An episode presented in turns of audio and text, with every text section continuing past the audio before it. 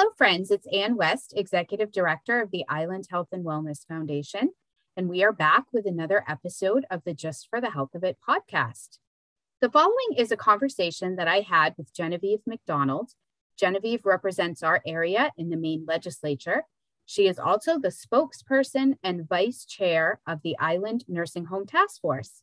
We're continuing our series of discussions about the recent news that Island Nursing Home is closing after almost 40 years. This is actually the ninth in a series of podcasts that we will do over the next few weeks to keep the community up to date and also answer listener questions. As usual, nothing that Genevieve or I say today is intended to be medical advice or healthcare advice. It's just for educational purposes only. So, with that, welcome, Genevieve, and tell us what made you want to serve on the Island Nursing Home Task Force? Well, thank you, Anne, and thank you very much for having me today. Yeah. So, when the nursing home announced that they were closing, I had a number of questions about how we got here. I was upset that it really blindsided myself as long as well as other community members. And so I really wanted answers. The nursing home is vital to the community, and I wanted the nursing home to either stay open or to be able to reopen. And the most effective way to find answers and to shape a process moving forward is to be at the table. Problem solving, identifying solution, running down answers, um, and accessing resources are skills that I've gained as a legislator. So I was hopeful that I would be able to contribute to the task force and bring some of that, um, gosh, talent, I guess. I don't want to be self-serving, but no, good talent. Those, yes. to bring some of those strengths to the table and help this process. Well, we are so glad that you did. And I'm going to say that selfishly because part of my duty on the task force is taking notes. And I have to say, a skill that Genevieve has that I had no idea before this process is that she can keep a group on agenda like nobody I've ever met. So I am I am thrilled that she's part of the task force. Um, back on topic though, what has the task force done so far that you would like to share with this audience? So we've had six meetings of the full task force, so all of our members. And then we've broken into three subcommittees, and the subcommittees are really doing the heavy lifting. So our three committees are operations and management, affordable housing, recruitment, and retention. Now that the last resident has been placed and the nursing home is closed, we are inviting Island Nursing Home staff to join in our work and share their insight. Uh, numerous staff members have reached out to me and want to share their experience and ideas that they have moving forward. I'm really happy with the work that we've accomplished, and I'm looking forward to seeing what recommendations each subcommittee comes up with. Absolutely. What do you think, Genevieve, has been the most surprising part of this work and the task force for you? So I'm not sure if surprising is the right word, but I've been really impressed with the talent pool that we were able to gather to contribute to this process, both of local residents and folks who have moved here from away. It's been a pleasure to get to know people I hadn't worked with before or didn't know very well it's really nice to see this level of dedication and knowledge right here in our own community. For sure. This is definitely an eclectic group on many levels, each bringing their own experience and background. Um, what do you see as the main barriers to reopening the nursing home and how are they being addressed? Affordable housing. Affordable housing is absolutely our greatest barrier. And I would expand that not just for the nursing home, but also for other businesses on the island it's really an unfortunate feature of coastal living right now. We're seeing a lot of COVID gentrification.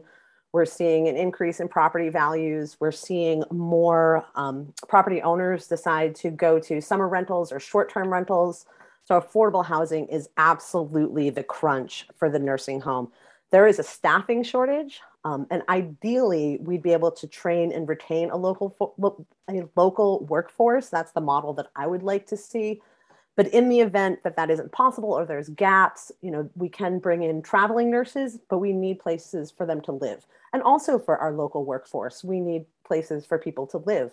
I'm seeing that not just with the nursing home, but also with the fishing industry. There There's sternmen that are traveling here from, you know, Ellsworth, Bangor, Prospect, Bucksport, and that's really only sustainable for so long, especially if people have a family. So that's true for the fishing industry. It's true for our schools and unfortunately, in the case of our nursing home, it really brought us to this critical point where we couldn't retain enough staff to remain open. So the solution to that really rests in affordable housing.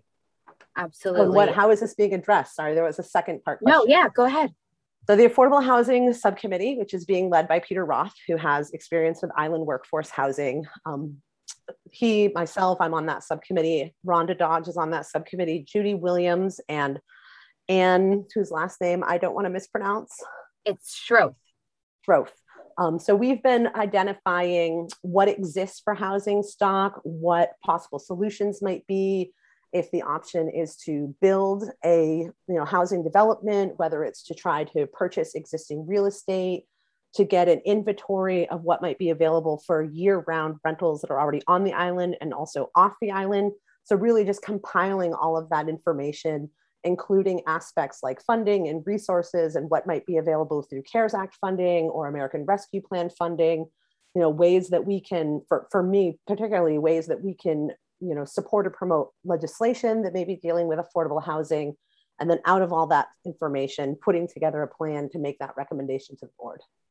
And that that is a huge amount of work that's going into that. And again, the task force members are all volunteers. So they're doing this um, because they are invested in the future, not only of the nursing home, but like you brought out, Genevieve, these kind of issues are affecting all of the island and all of the industries on the island. Um, you alluded to it a little bit, but do you think that your role as a lawmaker can help you or help us to address some of the larger statewide, um, maybe even national issues that are contributing to long-term term care facilities closing across the state? I do. So, my knowledge and experience up until this point in the legislature has really centered on government oversight and marine resources, I don't have a lot of knowledge on things like, you know, Medicare and healthcare and nursing home and regulations up until now, but this experience has certainly provided me a front row seat to these issues and will inform my future work.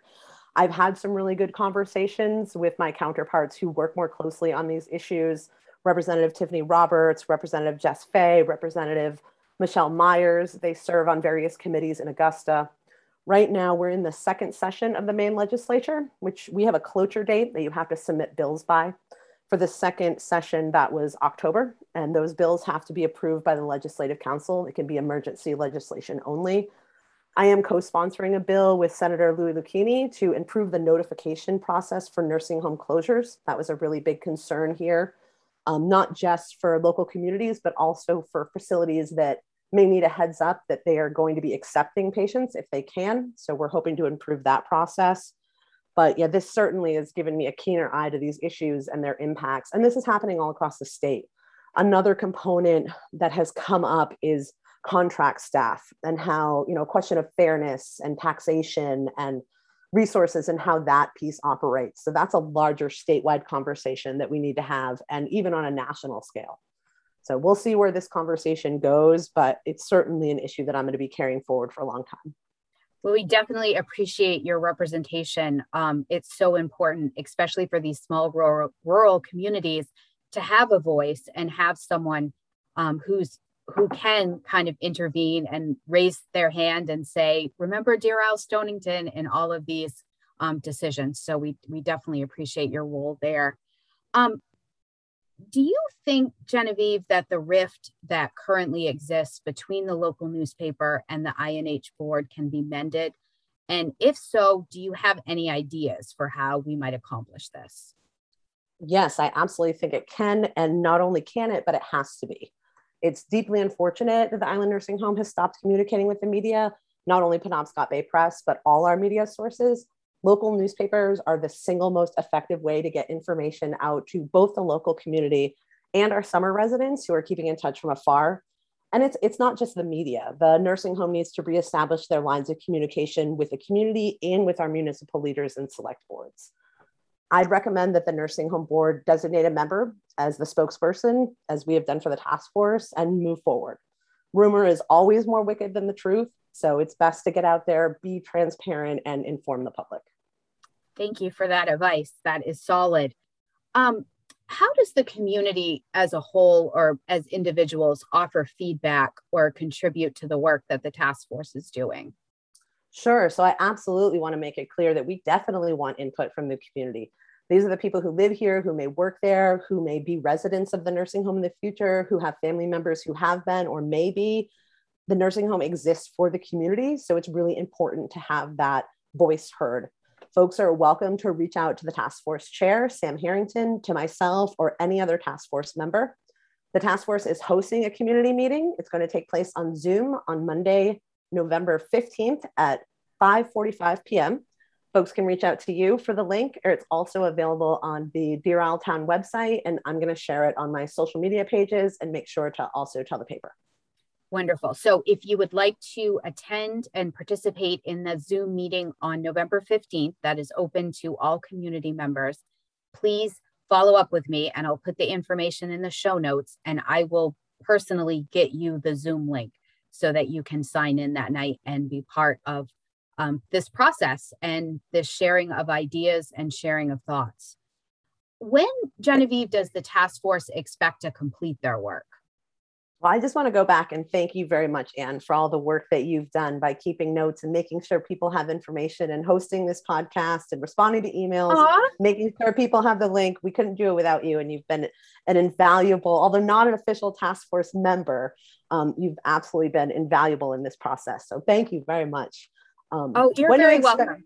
I'm the water boy. That's my that's my role oh. in the task force. is I'm there on the sidelines, making sure that people have what they need. So well, we're a I that group, so thank you.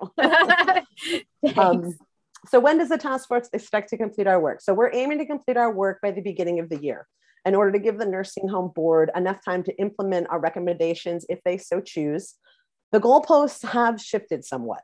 We were originally informed that the license suspension, which is a freeze, um, the nursing home hasn't lost their license, but it's frozen so that those beds can be parked. We thought that the deadline for that process was February 2023. We just found out on Monday that that date is actually October of 2022. So by that point, the island nursing home needs to be up and running. It doesn't have to be at full capacity, but it has to be accepting patients and have employees. So time is really of the essence. We've done a lot of good work in the task force. I think that we have a clear path forward. Um, the subcommittees have met numerous times, put in a lot of work, a lot of effort. So I think an end of the year timeline is realistic and that we'll be able to meet that. Excellent. So I'm going to, first of all, I really appreciate you continuing my sports analogy from me saying I was the water boy to you saying the goalposts were moved. I feel like we've we've really got that peanut butter and jelly, going. baby. yes, exactly. we rehearsed this, everyone.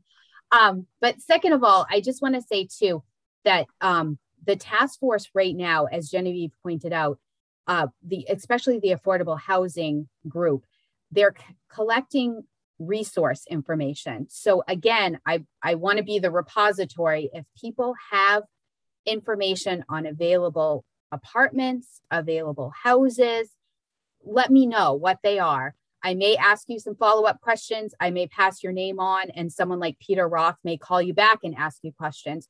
But we are trying to gather a full spreadsheet of what there are for housing resources. And as Genevieve very wisely pointed out, those housing resources and affordable housing are really the backbone of any successful plan for reopening the nursing home. So I just would invite anyone to think about what they have available and if you do have something available in terms of housing, let me know. Even if it's a roommate situation um, where you would be willing to share your house, there may be workers out there that would love to take advantage of that. So any any ideas are welcome. So Genevieve, just a final question before I let you get back to your super busy schedule. What happens after the task force completes its work?